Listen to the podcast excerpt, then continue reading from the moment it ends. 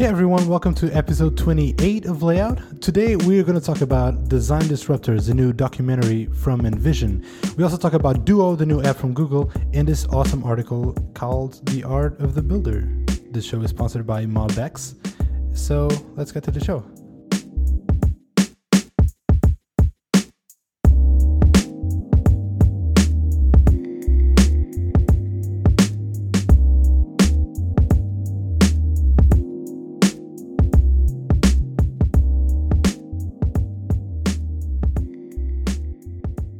Okay, before we start the show today, we do have a very, very special announcement. Should we have a drum roll? We should have a drum roll. I'll ask our imaginary editor, Stephen. Can you add it for dramatic purposes? Add a drum roll. Cool.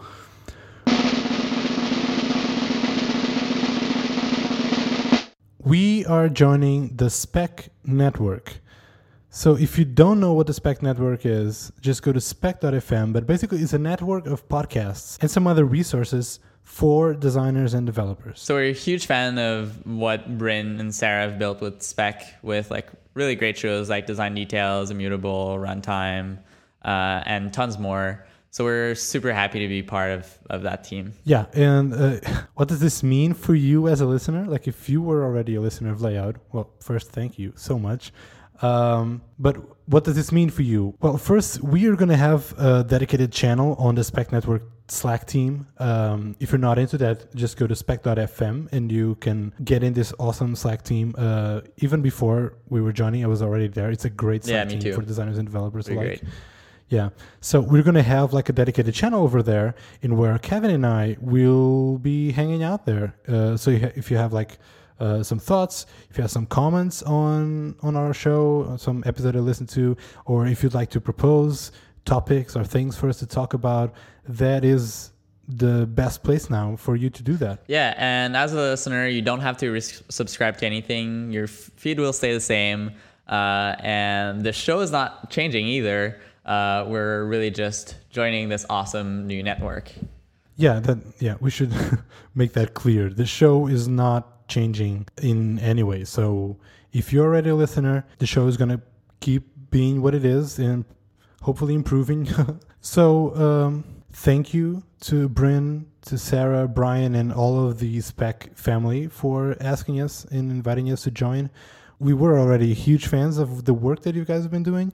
So uh, I think I can speak for you, Kevin. We're pretty stoked to be part of this new family. Yeah, really So, excited. Thank you. Yeah. So, all right, that's it for the announcement. Uh, we should start with our regular programming. Yeah, so tell us what you got wrong. Yeah. Before we get into the topics, we do have some follow up, more than usually today.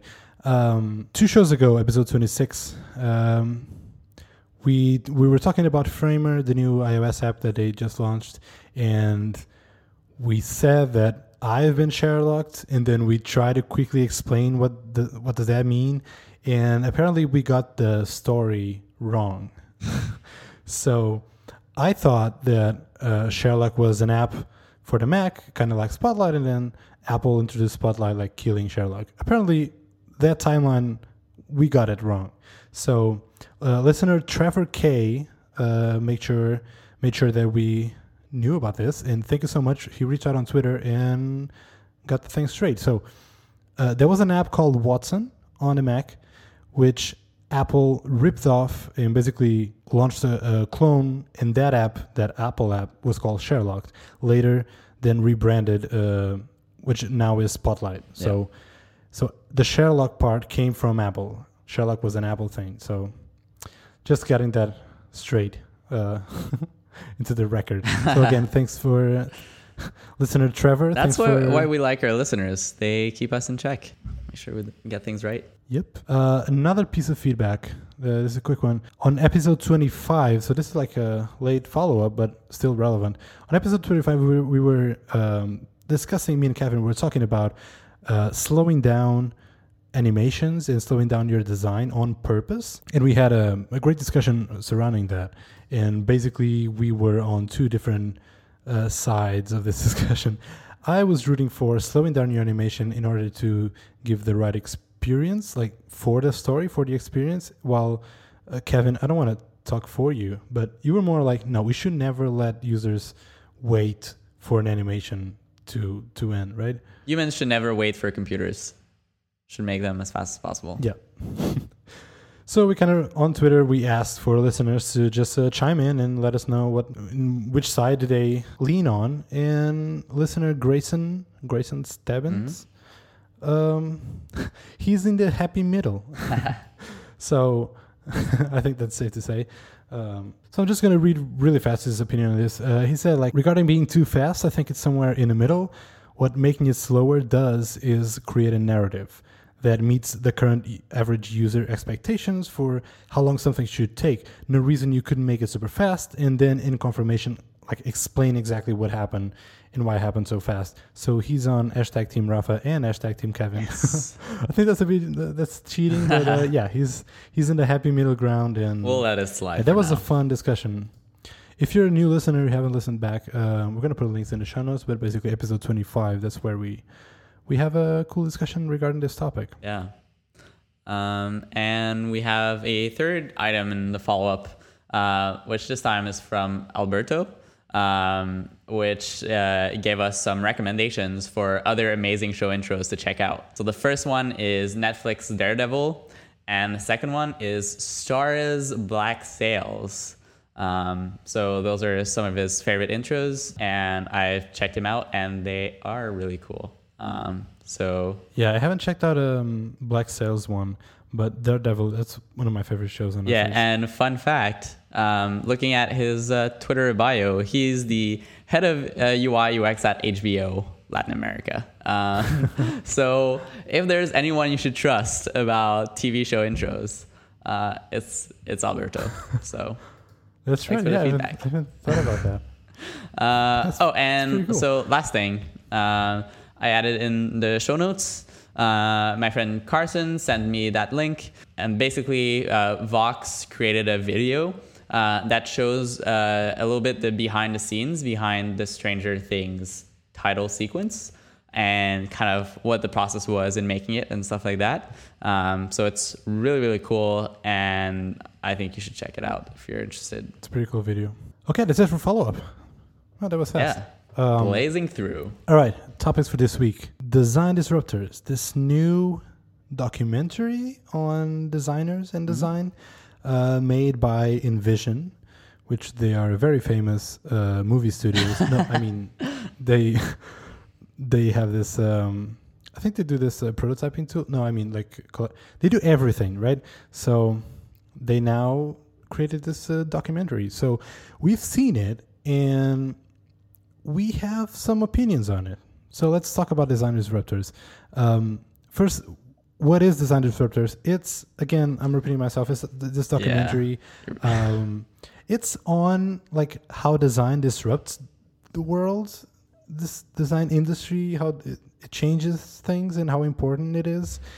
And if you haven't seen it, that's normal. Um, we can't link it in the show notes because this is actually an interesting part of it. The way they're launching it, like their launch strategy, is interesting. Uh, instead of, you know, just creating a documentary and then either selling it or putting on YouTube or Vimeo or something, um, the way they're launching this is they they held a couple of like private screenings at movie theaters. Um, I know they. I think the first one was in San Francisco. They also did one in in New York, and then around the world, and one in London. I The think. Canadian premiere was in Montreal, so that was nice. Oh, nice. really? Yeah, How exclusive! yeah. And, and yeah, and they're, they're also uh, showing some screenings at, uh, I've seen a couple at some companies' offices, uh, some events. Like I know there's there's this conference here in Portugal, the Mirror Conf. Uh, I know they're going to have a screening there. So again, it's not like, it's not public. You just can't go to a website and watch it. So you have to be on the lookout for these screenings if you want to see it. But before you do, maybe hear what we have to say. I I do like that that launch strategy though. I think I think it makes it feel more exclusive and more. It's like a thing, right? Like you're gonna go watch the Design Disruptors documentary. Uh, Oh, yeah. Rather than just being a video Yeah. on YouTube, I think it, it gives the movie a lot more impact um, and it it just like is more exclusive. They made those like metal tickets they get that are like super fancy. Um, so yeah, I for me it's a it's a thumbs up. Like it's the I guess the downside of this is that not everyone has access um, to that to be able to see those those screenings. Yeah. Um, but I guess like they're they're probably going to release it at some point, right? Like Yeah, I think it's, it's safe to say that they will eventually make it public yeah, in the internet. Um, and not only that, not only making it more, you know, feel more exclusive and all, and it also gives them like more press coverage and more like keep the buzz alive. Every once in a while, I see a tweet about this. Uh, you know, if it was just a one-time thing, okay, now it's available. They would have like a day, a week worth of of buzz, you know, social media buzz and Mhm. stuff, and then it would die down. So this is a way for them to prolong it. And InVision, I've said this before. InVision for me is one of the companies. It's not the most interesting, but one of the most successful marketing strategies. They're everywhere, and they're like uh, again. I mentioned this. The way I I got to know InVision this a couple of years back. Uh, it was because of all their design articles, which were not like related to InVision. It's not like talking about their product. It was just like overall design articles posted in the InVision blog. And yeah. I mean, like- even the whole Clark from InVision thing, right? Like yeah, the newsletter exactly. it's just like really smart marketing. Um, but they also have a really great product. Um, so I think when you Yeah, yeah. couple No, the no, two together, do. Um, that's where like you have a lot of success. Because if you're just marketing Yeah, something yeah, that's crap, then people aren't going to use it anyways. So kudos to them. Um, so yeah, I guess um, we should start by talking about the overall like visual style and cinematography. Um, For me, when I like when the movie starts, um, I was I was really surprised. I I don't know what I was expecting really, but like from the very beginning, what like this was telling me was okay, there are really high production values in this in this movie. Like this isn't just like an amat- amateur like we're just gonna like hack a movie together. I was like, no, this is like really professionally made. It's like as good or better than any other documentaries that you'd see elsewhere. Um, No, you didn't get that feeling. well, from the first impression, sure. Like, yeah, it does. It, does, it looks like you know, it looks professional. It looks like a lot of care and work was put into it. But like in the end, that was not the feeling I got. I can tell you why. Well, in in just a cinematographic is that a word? Cinematographic, cinematography, Probably. whatever level, cinema level, whatever. Um, like they've reused at least two shots. Like, and that's a no-no. I'm sure they have hours of extra footage that didn't make the cut, and they've reused shots. And I was like, no, don't do that. So a couple like these mistakes, uh, and it was very. Again, this is just me. Maybe I'm being hypercritical, but um, uh, like I think I think it was very cliche in a way that was shot and all. Like if you've seen the that trilogy of documentaries, the Helvetica documentary and uh, Objectified and Urbanized, you know they're trying to go for that feeling, and like I could swear while I was watching it, I could swear the soundtrack was by El Ten Eleven, which is a band that they made um, the soundtrack for for those documentaries I just mentioned. And in the end, I was like looking at the credits and just looking for El Ten Eleven, and no, like, it wasn't there. So it's not El Ten Eleven, even though I could swear like it's it's the exact same style. So like it is it looks professional it looks well made but it's like behind this first layer of like first impressions i think it, there was a lot of amateurism there but it's not like it's not like a showstopper because they are amateur I think you maybe have a better eye for those things than most people because like you're making a vlog, right? And you you're really looking for those things. Uh, for me, I really didn't notice that as much. Um, but like what it did give me is that that sense of okay, like this is a professional thing, and it kind of like made me judge it as such. Okay. Like That's fair enough. like from the beginning made me feel like okay they really want this thing like a documentary that you'd see on netflix right like this was i, I feel like this is what they were aiming for um, and to me in the story it maybe didn't really reflect that as much. Um, so first like one of the one of my points that like i was in wasn't a huge fan of was that like you know the the title of the movie is design disruptors.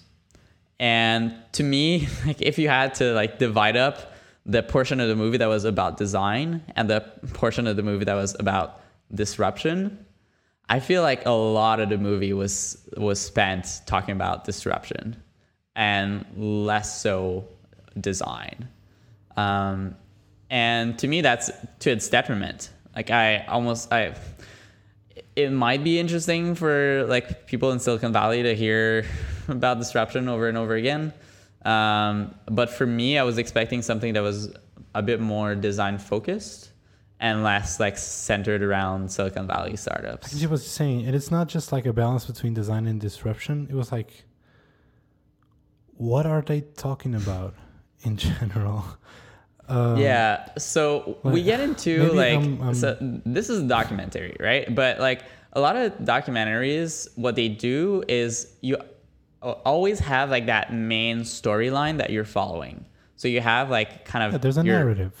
in air quotes like your main characters um, that you're seeing from like the beginning middle and end and you basically have their arc and then mixed in with that you have the interviews with other people in the industry. And in that case we just had the interviews and i like i feel like what this tells us is that like a series of interviews doesn't make a compelling story right? Like it's it doesn't grab us in any way. It doesn't give us anything to hold on to and kind of characters to root for. Because even if it's a documentary like it's really about kind of tell a story of what is it like to be a designer um, in a startup really. Uh, but because it was like so focused on these series of interviews i felt like we it was going in a thousand different directions and didn't have like that one uh, like connecting thought throughout the beginning the middle and end of, of the movie Yeah, there was no narrative, there was no goal, there was no story to tell. And I think that's really its biggest failure is right there. It's not a compelling story because there is none. There is no narrative, there's no goal, there's no message that they're trying to convey. At least if there was, I didn't see it. Um, and like I said, there there are no main characters. There are no one, two, or three uh, you know people that we are following. Even they have like the most screen time. Yeah. it's like a bunch of famous people in the industry. Um and like those are the characters i guess. And you know people like uh mike davidson from twitter and tobias van schneider and julie Zhuo and and even the, the companies itself like uh, lyft and uh, airbnb and facebook those are like the characters. But it's just like it's just like a roster of look at all the famous names that we can yeah put in this checklist. You know, they weren't pushing for anything. and it didn't seem to bring anything new like also like most of the things people were saying in that documentary were things that have w- been well documented on in medium articles in talks and stuff like that like it just felt maybe like a bit too much rehashing there um uh-huh. Well, I would I would say there there was one exception, which was Julie Zhuo's uh, remarks. Like, she she's incredible. I, I don't think she can do no wrong. so, I think Yeah, even in this whole mess, she like she rose from the ashes, and you know that that, that little bit about when she started at Facebook, she was designing for herself. She was the average user, and then as a you know as a the user base grew and grew more and more for people all over the country, she couldn't relate. Like she was not the average user anymore. Like that mm-hmm. very. I, this was like five minutes screen time or something. Like there was like yes, that was pretty cool. But again, it's Julie Zhuo. She can't, you know. but so that's the only exception I would throw in there. Like I got something out of yeah that. i mean a lot of things that i found was you'd have someone make a statement and then it would just move on to something else. Like for example, Yeah. there's um, there's someone who says, "Oh, like for we're doing enterprise software. Um, so for us, it's actually a bit different than in other startups. Like updating a screen can cost millions And then they just move on and just like skip to the next person. And I guess like here they were Yeah. trying to like m- do a tie-in with uh, the Facebook example. Um, they talk about how um, the when they introduced the news feed, people hated it and like thought it was terrible, and now it's like just what people expect to, to be to be Facebook. But like, like what does that tell us about like the first person who says updating our screens costs millions? Like how how do you relate those things together? Like what does that mean? How do you balance the fact that even though some people might not might oppose to change, it might be the right change to make down down the line. And how do you make sure that it doesn't cost your company millions? Like it's to me like it was just like missing some explanations. Um, There was also Yeah, like like that. Sorry. That could be the beginning of a cool part. Like, okay, let's explore this problem. This is awesome. E- Even if you're not a designer, someone saying, if we update the screen, it costs us millions. Like, whoa. yeah. What about that? How how how are you gonna solve Exactly. that? Like you're getting into a really interesting a cool topic, but you're like completely Yeah. leaving it aside and you're like moving on. So, I mean, I I wonder if they just like really needed to hit like all these people. Oh, we need someone from Facebook. We need someone from uh, Lyft. We need someone from that company, that company, that company. And they just maybe they got too many people and they had to fit them all in. Um, and so that meant that they maybe they had to cut a lot from the interviews. Because I'm like I'm really not blaming like the people who are like generous enough to offer their stories for this, but I just Oh, no. I just Yeah, feel yeah, that the way uh, it's been represented is maybe not the accurate picture of like what the full interview was. And they like take this like five minute part in the interview and that's it. Um, to me it's it's really not doing justice to all these smart people that they got to talk talk about that are all solving really interesting problems. Um, but we didn't get to hear like the why behind like the, the It felt like it was a one hour long trailer. Basically yeah Like you, you you set it up, you you set the stage for a for a cool topic, for a cool idea, and then you don't follow it up. Yeah, another example was uh, someone from Netflix who said like, "Oh, well, we actually have like really interesting problems at Netflix. Um, we have apps for iPads and iPhone, uh, but we also have apps for TV screens, which they they call like the ten foot experience." Um, and he says, "So that's that changes a lot. It's like a shared experience." Uh, and it's a different way for people to experience Netflix and I'm they like stopped there and then like kind of moved on again. But I'm like, how so? Like, how does it make Netflix different? Because honestly, like I I'm a Netflix user. The app is basically the same for me, at least, um, on on Apple TV and on iPad or iPhone. So like I'm actually curious to to s- to hear what he meant by that, right? But we really like did not get to see that. It just moved on. Moved on. Um, so again, like another in- interesting topic that they just ignored.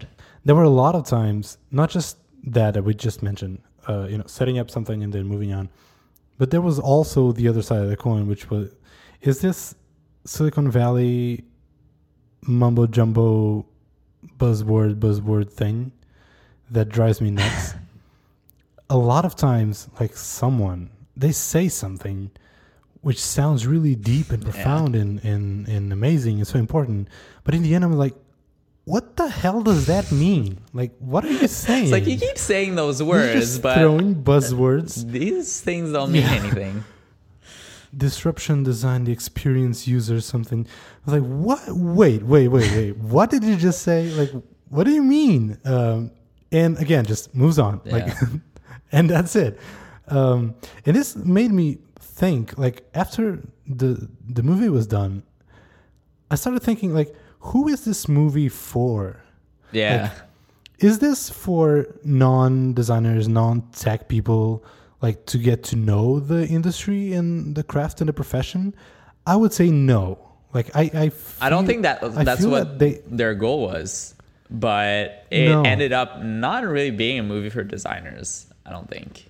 It's it's definitely not a movie for designers. Like I didn't learn Yeah. anything. It was not, you know, it's not a movie. Well, wait, okay. Actually, no. I, I don't think it's a movie. It's a movie for designers, but just for their ego. I mean, oh, wait, wait, Like, okay, okay. I think I got it. It's a movie for the people that are in the movie. Do you know what I mean? Like, it's to celebrate these people Yeah. and like kind of highlight their work.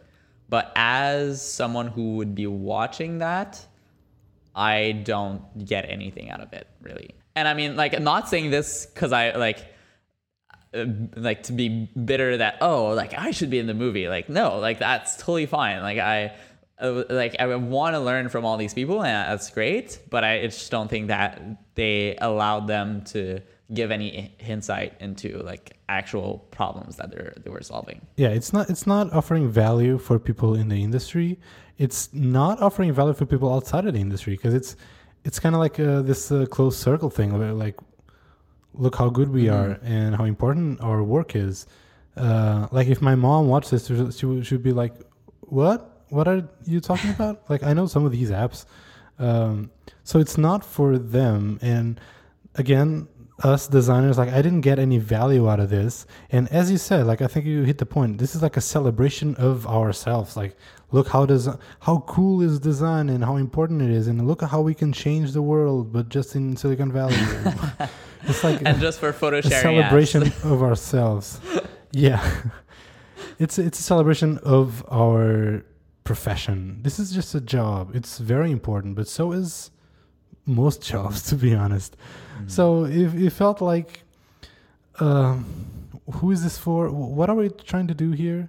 So I think it, which led us to the question: Why is why is InVision doing this? Like, why does this exist? yeah I mean I- that's a good question I would say th- this is a marketing move. Like this is to promote their. It's a very expensive marketing move, but it's kind of to promote uh, their product in a way. Even though they don't talk about it, they talk it after the credits. That's when they talk about the InVision as a product, um, which was cool. Like I think uh, I, I want I wanted to give that to them. Like they don't ever throughout the whole documentary they don't mention InVision. They don't talk about that, even though most of people who were featured in this in this movie they're like they're they're InVision customers like Twitter and Netflix like eh, they're the ones on InVision's website like Yeah. they do have a close relationship with them I mean, I think it's a smart move from them because it's it's you don't need to be in people's faces because if if you're in in people's faces,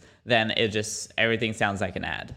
So they want to try to present it Mhm, as yeah. this like objective thing, uh, but subconsciously it associates all these great people that we all admire and respect to InVision, uh, which is a good thing for us, for them. Um, but I, I'm, I mean, I don't know. I, I'd like to think that it wasn't their only goal, because I feel like you don't go through all this trouble just for a marketing stunt. Like it seems like if you were to start a project like this, like that that would be a benefit certainly, but that wouldn't be the main goal. So I mean, like a couple like I, ideas there like would be promote design. Like why why is that important? And kind of make sure that companies really value design is going to be ultimately good for them, right? In the back, uh, like if people value that process, they're likely to be looking for a tool where um, they can, people can give feedback and improve their design work. Uh, it's also a celebration, like we've said before, and it's also kind of I don't know. They're, they I, I feel like they were hoping for something that would be impactful in the design community, but maybe that didn't work out as well. Well, we'll, see. I mean, this is still new, right? Uh, most people haven't seen it, I would say. So, but but yeah, in the end, in the end, it's a marketing move, right? either it was just by associating their brand and their name and vision to these new movies and this new medium and, and thing Mm-hmm. being done in the design industry, design world, the community. Um, Yeah. Like I said, they're also if this could in any way promote design and designers and their importance in companies, they're just growing their market, like Yeah. where they can. I mean, you know, I kind of feel bad that I'm not super stoked about it because it's super cool that there are movies about us now, right? Like, Oh, yeah. No, there I are want- people I I, wanted to love know in this in this movie. Like, how incredible is that? Like, that's that's really Yeah. awesome. Um, and I do think there are, are interesting stories that you can tell for the general general public on like the power of design. How is it like to design something? Like it, there are tons and tons of cook, cooking shows for crying out loud. Like there could be similar things about design and tell people like what what's that process like? And how do you make decisions? And how how's the your apps that you use on your phone how are they getting made? Like that's an interesting thing. Um, or if you're aiming at more at, at designers like what are these people in those big companies what are the challenges they're facing and how do they solve them that's like where like some interesting stories lie and having following one character would be like a great way to tell that story. Um, so i i hope that other companies or i don't know like movie studios or something like that look at this and say you know what? Like i think there's a story there. This movie doesn't quite get it but um, that we can do other movies about it because I, I think it, it's it's just cool and it might bring more people to the industry right um, Yeah. so yeah i think overall having, No, having movies about us is a good thing I went in like I wanted to love this. yeah me too For crying out loud, it's a documentary about design and designers. Like it's about us. uh, but for example, like I, those documentaries that I mentioned before, the Helvetica trilogy, um, which is that's inaccurate. The Helvetica is the first one, but it's a trilogy of three documentaries. I think Helvetica as a documentary is a way better design documentary than this one. By the way, if you haven't watched it, I strongly recommend it. I don't think it's on Netflix, but we'll find out and we'll put some links in the show notes. So do that instead. Watch that. So yeah, I mean, uh, I think it was like a missed opportunity. Um, there was some there was some trouble, like some problems throughout the production of this. Um, if you remember, like the when the first trailer came out, I would say like more than a year ago, maybe they got some feedback, some backlash on Twitter because of their diversity problem. Basically, Yeah. every single interviewee were, was a white dude. Um, I think the final product was like I didn't count, but uh, roughly it seemed okay. But Yeah, no, I think well, this is a very sensitive subject, but I think when you're see, when you're watching it and if you don't feel that, like if you don't feel that unbalance, I think it's all right, right? But yeah, when every single one is a white dude, um, yeah, something like it stands out. Like you shouldn't do that. So InVision props to them. They they they took that took that uh, those critics to heart. They went back. Um, I think they were done with with the shooting. Um, so they went back and they reshot some interviews. They added more, and so the whole production, um, the development of this of this piece of work was like it was not a smooth ride. Let's say. So maybe that I don't know. Maybe that influenced the the final product. I don't know. Um, but anyway, they try their best. I I believe, and yeah, I don't think it's a good documentary. And but hey, if you have a chance to watch it, I think you should still watch it. Um, yeah, yeah, certainly. maybe you you won't agree with us, but yeah, that's that's my that's my opinion. Yeah. I I mean, we didn't touch on that, but there is also an interesting question of is it a right move to kind of put these people that are already sort of famous in the industry uh, on like a higher level than other people, if you know what I mean? Like having these design superstars, basically. like, is that something that we want or or not? Like, do you think it makes these people feel less accessible or more accessible? I think they pick these these people just because they're the most famous and they're gonna attract more viewers, Mm. right? I mean, that's think the that's cynical way to look at it, certainly. Well, sorry, that's how I see it. Uh, Yeah, I mean, I, I wonder, like, are we going to see more and more people be in design, not because that they're like really passionate about it, but because they saw movies with designers in them? Like, maybe that's the downside of us, like, gaining more traction. I don't know. that's an interesting question. I don't know. I guess time will tell. I uh, well, you know what? I I doubt that anyone who is not a designer will watch this. To be That's honest, That's true. Yeah, I mean, uh, just in closing words, like I again, I don't want to say like I applaud InVision for trying to do this, and I mean, it's a tech company. Like it's making like documentaries isn't an easy task, right? Oh, like yeah, I Yeah, yeah, I yeah, feel like even like despite everything that we've said, I think this is quite an achievement. Um, and like hopefully like it's gonna be just the first one of a series of many. Like why not learn from that and do another one later? Who knows, right? Like there is uh, a trilogy for the Helvetica documentary, so maybe a trilogy for this. Who knows? Uh, but yeah, I think like more companies should should be bold and like trying to experiment with stuff like this. Like this was a cool thing to do. Like I, I love being there at the Yeah. premiere and stuff like that. maybe I came out just like too negative, but yes, I like that this exists. I think the execution had some flaws. Um, having a documentary about design that's awesome. I want more of these. Yeah. Um, and like one of my favorite documentaries is called. Well, actually, the Helvetica ones are pretty good, but uh, it's a very niche, very small. Like anyone, I doubt anyone has watched it, but it's called a film about coffee, and it's on Vimeo.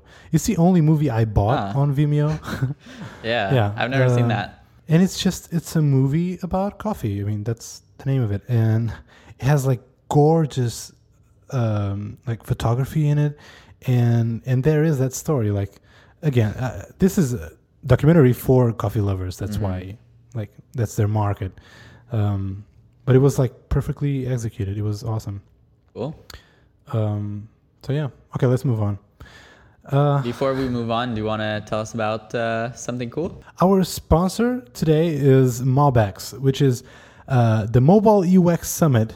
It's going to take place in Berlin, Germany. Now, this is not a developer conference. It's a conference for interaction designers and product people. And it's a very affordable one day single track conference with uh, fantastic speakers. And also, uh, me, I'm going to be there. I'm speaking there, disclaimer. Um, I'm going to give a talk. Um, and I could spoil it already. The talk, I don't remember the title that I gave the MobX people, but it's something like how being a developer makes me a better designer, or how coding makes me a better designer. So, not controversial at all. Uh, so, that's what I'm going to give a talk about. And I'm pretty excited. I'm going to be there. I've never been to Berlin. That is a fantastic city. Uh, sounds like a lot of fun. Uh, once again, Berlin, Germany. It's going to take place on September 9th. And if you'd like to join me there, um, just go to mobxcon.com. And if you enter the promo code layout, you're going to get a 60 euro discount. By the way, 60 euros, that's a lot of euros. uh, what is that? That's uh, that's almost $70. So, pretty big discount. Again, mobxcon.com uh, and use the promo code layout. We're going to put a link in the show notes so you can just click there because that's a mouthful mobxcon.com so our thanks to MobX for sponsoring layout they're awesome. Sweet. okay so um, we talked on which episode was that? Um, I never know which episodes. on episode 21 yeah i never i have to check. So on episode 21 uh, we talked about uh, google io when google io happened. And we talk about uh, the two apps that Google was going to release um, for iOS and Android. One of them is called Duo, and the other one is called Hallo. I Yeah. never know how to pronounce that. Hallo, Hallo? Hallo, something like that. And yesterday, I think uh, they finally released the Duo one, which is the the FaceTime one. And I I don't know if we want like if we have anything to say on this. So we just tried it before hitting record. We did tried it, and is this gonna take like three minutes? This topic, probably. Probably. Wh- What do you What do you think? What do you think of this? Now that we we actually tried it, Well, I mean, I'm probably not going to use it, but uh, other than that, I think execution wise, uh, it's it's pretty nice. Uh, it's certain clearly built for uh, having just a couple people that you talk to regularly, which I think is a good assumption to make. Um, so if I look at like people I FaceTime, usually it's like not more than like three or four.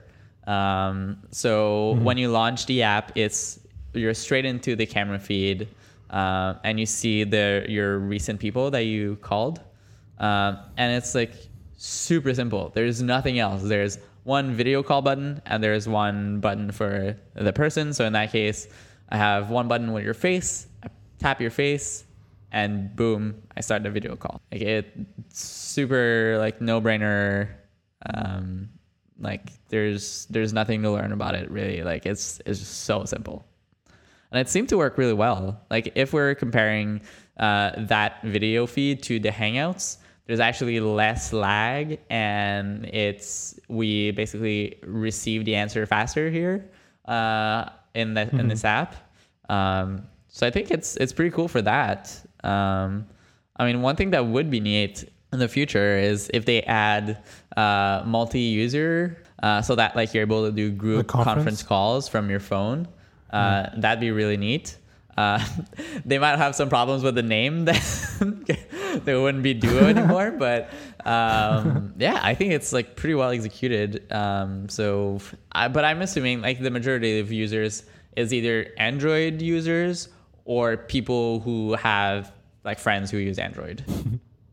but like if if you're on iOS, like you're probably just gonna use FaceTime. yeah, that's the thing. Like I, I feel like it goes a lot against Hangouts. hmm yeah, Uh, like It's- I said, like for group calls, I think Hangouts is the place to go. It is weird, like how Google has so many different products that do effectively the same thing, but instead of like modifying existing products, they just ship a new one. Yeah, it's weird. I mean, that's one strategy, but Yeah, my opinion on this is like the backend, the the, the video part of it, like the performance is pretty Yeah. good. That's like Google at, at its best. Like they do have the engineering. Tried like one or two calls, but it it, it performed perfectly, like flawlessly. So that's pretty good. But when am I going to use this? Like uh, I work, like my team, I work remotely. I have a lot of Hangout calls. I'm not going to switch to Duo because it's only on your phone and it it doesn't support group calls. So I'm keep I'm gonna keep using Hangouts, and then like this is a really.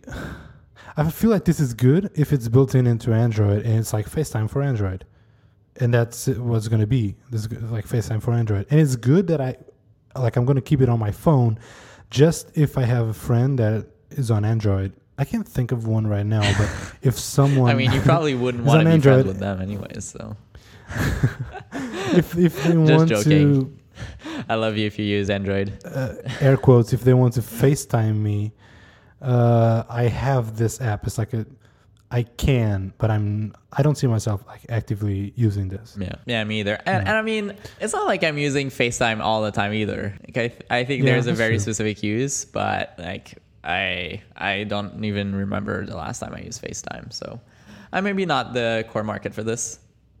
I don't know. Yeah, yeah. Well, they do have an ad. I don't know if you if you watched it. No, I Have seen seen it? This ad. No, It's I've seen the Google a very Photos one. ad. Yeah, that was a good ad. Yeah. Do you, do you have a link for me or Well, I can't. Well, there's no need really. okay? uh, the only feature that they show is a knock knock feature, which which if you're not aware of it is the when someone is calling you and if they're on your contact list, something that we just learned because it wasn't working. Which is like tried it. not that great of a feature. right? Like it's it's almost like an implementation detail. Like oh yeah, you get to see the person. Yeah, well, To me, it's really not a big deal. It's almost it's it's Google's version of flyover in Maps of like, look at this cool thing, and users are like, huh, okay. like, I don't really care. but that's like the only thing that they that they had to show on that Yeah. app. So it's hey, someone is calling me and they're holding a birthday cake. Hey, someone is calling me and they're showing me their new wedding ring. Hey, someone is calling me and they have their newborn son in their arms. Hey, someone is calling like that. Yeah. And it's like those are great use cases, but that doesn't happen like daily. That's I mean, I, f- I feel like they should just pull an Instagram and own it. like say, like you know what? People want to call each other on phones. Like iPhone users have been using FaceTime. Now we have the same thing for Android. Done. yeah. And I mean, it's good that it's on Yeah, iOS. Yeah, exactly. It Again, works it's like. FaceTime for my Android friends. basically. Yeah. Uh, but it's it is like a second class citizen, like second class app on uh, on iOS because they can't do almost nothing. Like if you call me and the app is not active, like it's not open, I will get like a simple notification Mm-hmm. banner. I mean, could uh, they take uh, take advantage in iOS 10 of um, Apple's like new APIs for phone calls? Ah, you know how they showed like the Slack. I think yeah. they showed a Slack example of like you receiving a phone call Or and it takes over the full screen. something. You and like the hilarious thing about that is you wouldn't see knock knock because it uses stock Apple UI. Um, but I don't know. I wonder if they could use that. Maybe not. Yeah, that's a good point. I don't know. Well, why not? They're a VoIP. Yeah, app, I guess. So I don't know. I don't know if it works with video though. It might. It might just be audio. yeah, only if Apple gives them the stink eye. I was like, nah. I don't know. Yeah, I don't know. Hey, do you do you think this is what people tune in for? Us talking about stuff we don't know. so today we're going to talk about another topic I know nothing about. Uh, gonna. Hey, all right. Uh, we have one last one last thing to talk about. Yes. right? So you put this in the show notes. So you you explain it. What is this? All right. Um, so this is an article that I read a little while ago now, um, but and I wanted to talk about it on the show, but it got bumped for other reasons. Uh, but now we get to talk about it. Um, so the title of the article is "The Heart of the Builder," and basically the the gist of it, and it's a really smart article. I like loved reading it. Like I I I think we should have more smart thinking like that. And it it wasn't like your average medium post, which is like, hey, look at me. it was more like an interesting reflection. Um, and And it's a very short one. that's so- very short. Um, so basically, what it talks about is um, this idea that user driven design might not always lead to the best results. Um, and that that basically having a vision when you're designing something is incredibly important. Uh, having a vi- like basically your role as a designer is to have a vision and to try to bridge the gap between what your vision is of the world in the future and what the world is right now that if you don't have kind of that that vision to uh, drive your your decisions, then you're kind of like d- designing like Me Too products that aren't adding anything new to the world. Um, so I thought this was an interesting article um, for a couple of reasons. Like we keep talking about how user research is important and um, how like we want to um, get some feedback a lot and try to learn from that and um, this is like one article that like kind of goes against that like common wisdom in the industry so i was wondering like what are your thoughts about this like does that did that resonate with you or did you feel like it wasn't yeah. like painting an accurate picture or like i'm i'm curious about that Oh no, I I love this. Uh, one quick passage I'm quoting here from the article. I think it, it sums up pretty well, like the the problem, the question that is uh, uh, that is making, which is the danger. And I'm quoting: the danger in user-centered design is that it releases the designer of the responsibility for having a vision for the world. Why have one? when we can just ask users what they want. But this is a very limiting uh, mindset. The user sees the world as it is. So our job as builders is to create the world as it could be. Yeah. Um, this is awesome. This is like, it's something that I struggle sometimes. Uh, like it's always present, but you know, it, every once in a while it pops in my head, and I I really struggle with this. The the thing of you know the the the very famous uh, quote from uh, Henry Ford, like if I ask my users what they want, they would say a faster horse. Yeah. Um, right. It's like that. The thing like we, it's our job to see past, and that's why we ask questions as to why. Like try to get really into the the root of the problem and what we're trying to solve. Um, and that's why I, for example, I hate when when I do A/B testing, and I think this is like I don't know, like a lot of times A/B testing is I propose something, I think this is the right uh, solution. Someone says, you know what, I think we should do this, and someone has a bright idea, say, hey, let's A/B test it. I'm like, I can't win. Okay, so should I just like my job as a designer is not to think of the right questions just to test a bunch of them which i think it has value has its merits but i feel that a lot of times it's just a cop out because you're not sure mm. so you just a b test it and whatever so but that's that's actually like incredibly time consuming right like you can test 20 different yeah. options to figure out which one is best which is going to take you weeks or you can have a designer that has a really like good instinct instinct and is gonna get to the right answer on the first try. Like it, like you mm-hmm. could see it that way too that like designers are actually saving you time there um, by like instinctively knowing what's going to be the right answer. Um, but that's that doesn't apply to everything right? Like there's more complex problems that do require a bit more research and a bit more thinking.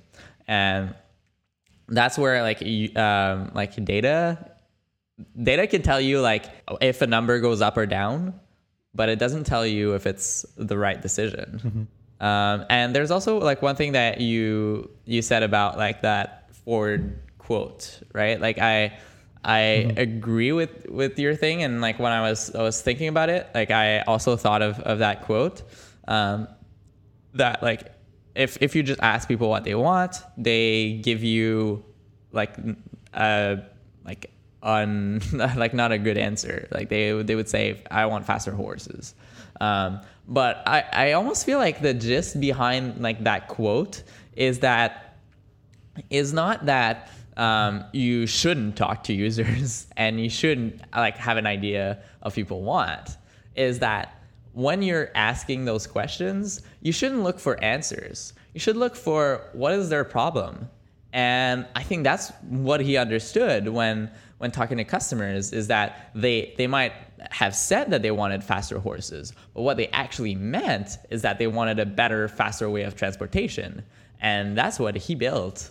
And I think as designers, we can do the same. Like you can have like bring your own vision to the table um, but it's also good to kind of have a gut check and see if if if it solves the right problems and if like people like would have a use for for that that solution that vision. Because we've seen i mean we've seen tons and tons of products come to the market that are like really cool technology products that like you're excited about. And like for example google glasses or google glass sorry uh, no s um, like awesome technology. And it's I mean, it's probably going to be the future. Like augmented reality is a big thing and it's going to become real sooner or later.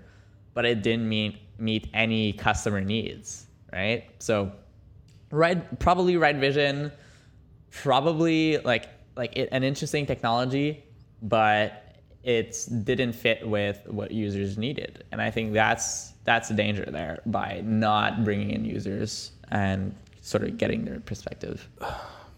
Yeah. So yeah. I, I like overall I feel kind of conflicted about it. Like I, I, I love that there is this article yeah. that sort of brings up this, that point because I think it's it's very valid, um, and it's but at the same at the same time I'm like maybe you don't have to choose one or the other. Like maybe you can have a vision and also do user centered design. But I feel like most of like the big world changing inventions and products like it's hinted uh, in this article most of them came from like a vision that had nothing to do with users or whatever the- the market needed or whatever. It's like this pure vision from someone or from a team or from something.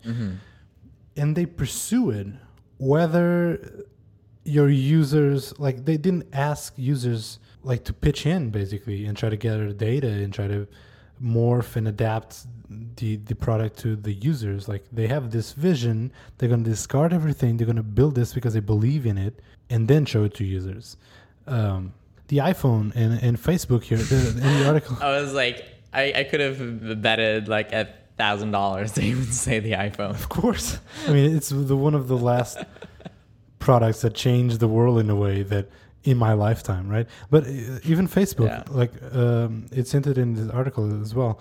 Um, like Mark Zuckerberg in 2004, very few people saw Facebook as what it is now, right? This Yeah. this huge product that, and this huge network and this actually it's not just one product it's a combination of a shit ton of products but like if you ask users what they wanted for facebook well first because facebook started in in colleges right uh, universities Yeah. I would bet if they asked users do you want uh, high school uh, students and and your your mom and dad to be on this like do you, do you want us to open up Facebook to everyone? They would say, God damn no, this is not what it is. But that was not Mark Zuckerberg's vision. Like he saw what this could be and just went for it. So I don't know. It has. It's not for everyone. That's definitely any. You know, you need to be brave and and to Be be, a genius to have Be this brave. vision. Moving on. uh, no, uh, yeah. That I mean, I'm not sure I fully agree with your analogy, but um, I think there's also like another interesting angle, which is like doing things that don't make sense.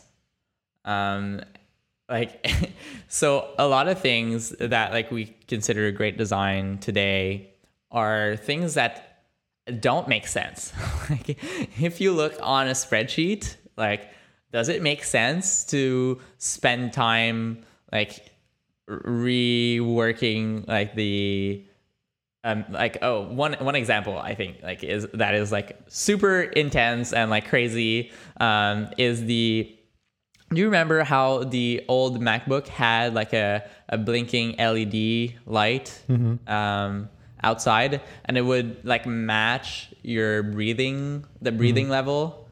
Um, it's like, a, I mean, it's a blinking light, right? Like m- most laptop companies, they, they just put a light that blinks. right? like, who cares?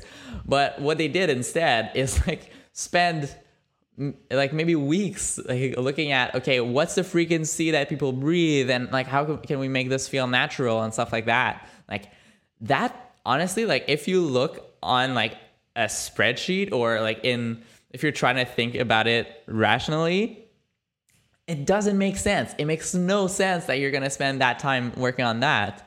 But that's where like great design happens sometimes. It's like your users are never going to notice this and they're never going to care but we care and we're going to do it and I, I think that's where like if you're lucky enough to have a ceo that can be like um, like part part of the projects and like really involved into those like nitty gritty details your ceo can say like I don't care. Like we need to like spend time on this. And like it I think that's like it kind of gives designers like the permission to do these things. And I think as more and more designers go into leadership roles, uh, it doesn't need to become the CEO. It can just be uh, a team lead that says, yeah, you know what? Like, this isn't something that's going to show up on a checklist or anything, but this is what we believe is right and it's it goes back to like having the the heart of a builder it's just because of like we like that craftsmanship and this is what what we do like there's no other way for us like we're gonna spend time on all these things so I agree with everything you said. I just don't. I don't see where it ties in with. Well, but I, I, it's it's like having a vision, right? And saying like, okay, m- my vision is for a computer to feel human and not feel like this robotic thing. Oh, okay, um, and like it, it didn't come from a user need really. Like user users didn't need that like specific uh, like a blinking light to feel natural and to have like a rhythm. They didn't need that. Like they would like if you had asked them like they wouldn't say they would never say that. Um, but it's doing those things that because it's what you believe in and because you believe that's the right decision. And I think if you ask any any users, uh, hey, would you like a USB port on your laptop? They say yes, and then Yeah. Apple exactly says, well, you know what? No. So that's I mean, would Apple you like a headphone jack on your phone. yes no Apple is a very good example for this. Um, yeah for this yeah they're premise. doing that a lot Like it's not user centric design; is their vision. Like Apple has a vision where laptops should go, should be, what it should look like, and they're going to go against user feedback sometimes, a lot of times, in order to pursue their vision, because they do believe that their vision is right, despite what whatever users say. Um, Yeah, and I mean there there's a big danger danger to that, right? Oh, like yeah. you're there's there's a huge upside, definitely.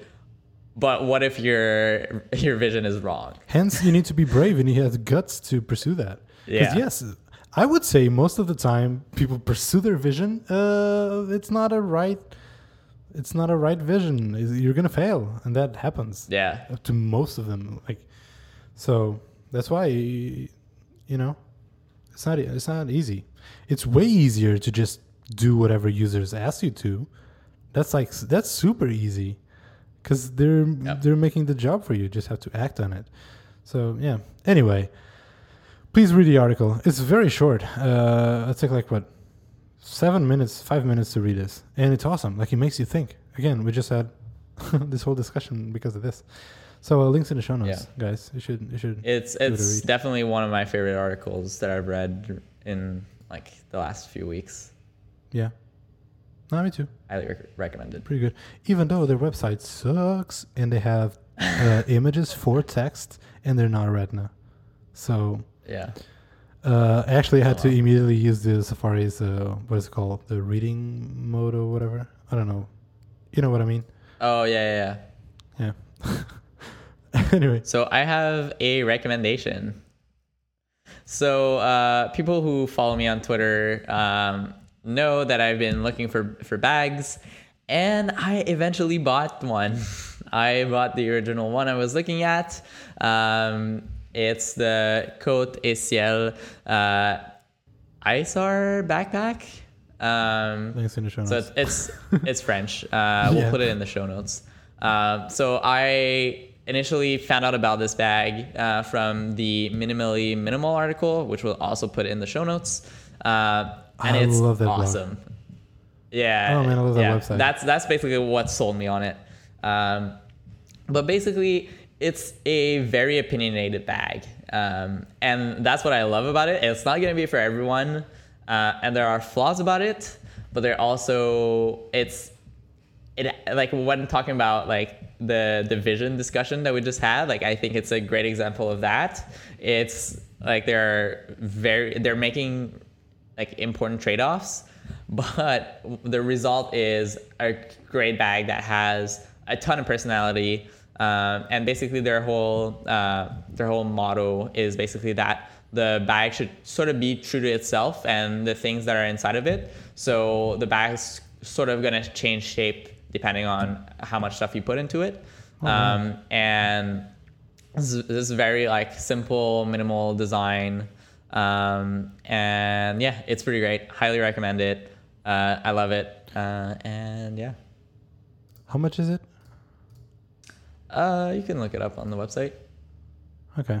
it's like I it's just- not it's not that cheap. It's uh, 250 us um, but yeah i mean for me it was worth it because i use my bag every day. I Mm-hmm. carried it around all the time. So I, I didn't mind spending a bit more on that That's fair. Oh, I see it on a. I just realized because RSS is not a thing anymore, I stopped checking minimally minimal. okay. Now I have like a shit ton of posts to go through. That's awesome. Yeah, I think he's on a break right now. Um, but Yeah, I just use a like a, I think it's like a ten dollar backpack through Amazon, and it's awesome. I love that. It's completely broken. Like all the straps and thing are, bro- are broken, but anyway. Um, you know what? I didn't prepare. I don't. I didn't have a recommendation prepared, so I'm just gonna go on a whim here, and I'm gonna say that my recommendation for today is the Release Radar playlist on Spotify. Um, if you don't know what that Mm. or if you don't use Spotify, you probably know about Discovery Weekly. This awesome magic magical playlist on Spotify based on your tastes. So now they have like a similar thing. It's called Release Radar. Uh, it's a it's a playlist updated every week, in where they give you like new releases from artists that you follow and you like, just new music and some new music that they think you might like. And so far, just like this part, uh, Discovery Weekly, spot on, pretty good. That's it. yeah, so I, I guess is Discover Weekly not just new music? Like, what's the difference between the two? Yeah, Discover Weekly is like in general music that usually, like most of the times, it's songs that you never listen to. Like it's Right. Okay. Yeah. Yeah. just like for you to discover new music, and this is more like from the artists that you Mhm. like and some new songs that from artists that you probably don't know about. So yeah. Right. Okay. Yeah. Cool. Okay, so that's it for the show today. Um, once again, thanks so much to MobX to, for sponsoring Layout. Uh, once again, go to mobxcon.com and use the promo code Layout for 60 euro discount. It's in euros because it's in Germany, so deal with that. And uh, if you'd like to reach out to us, give us some feedback, give us ask us some question, or suggest new topics that we can talk about on the show, just go to that new Spec Network Slack team. Is that like? I always mix it up, like Yep, Slack that's teams and it. Slack channels. So yeah, We're gonna put a link in the show notes. Yeah, Uh, you can go to spec.fm and sign up for the the Slack team right there if you're not already on it. yeah. And by the way, not just for our show over there, that Slack team is awesome. It's one of my favorite, uh, you know, non-work related Slack teams Yeah. that I'm always on. Um, so check that out, and you can It's find really good. Yep. Check out the other shows too. Yeah, all really, really awesome. I'm a huge fan, and this is why we decided to join the network because we're we just love the shows that they make.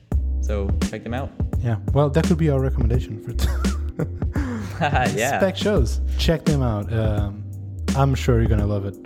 Um, so again, you can find us at spec.fm or at our OG website. We are layout.fm. you can find all the all the episodes, all the show notes, everything we talk about over there. Uh, you can also find us on Twitter. We are at layoutfm on Twitter. Um, it's also a good way for for you guys to reach out to us. And um, yeah, that was it. I'll talk to you next week, dude. Bye. Bye.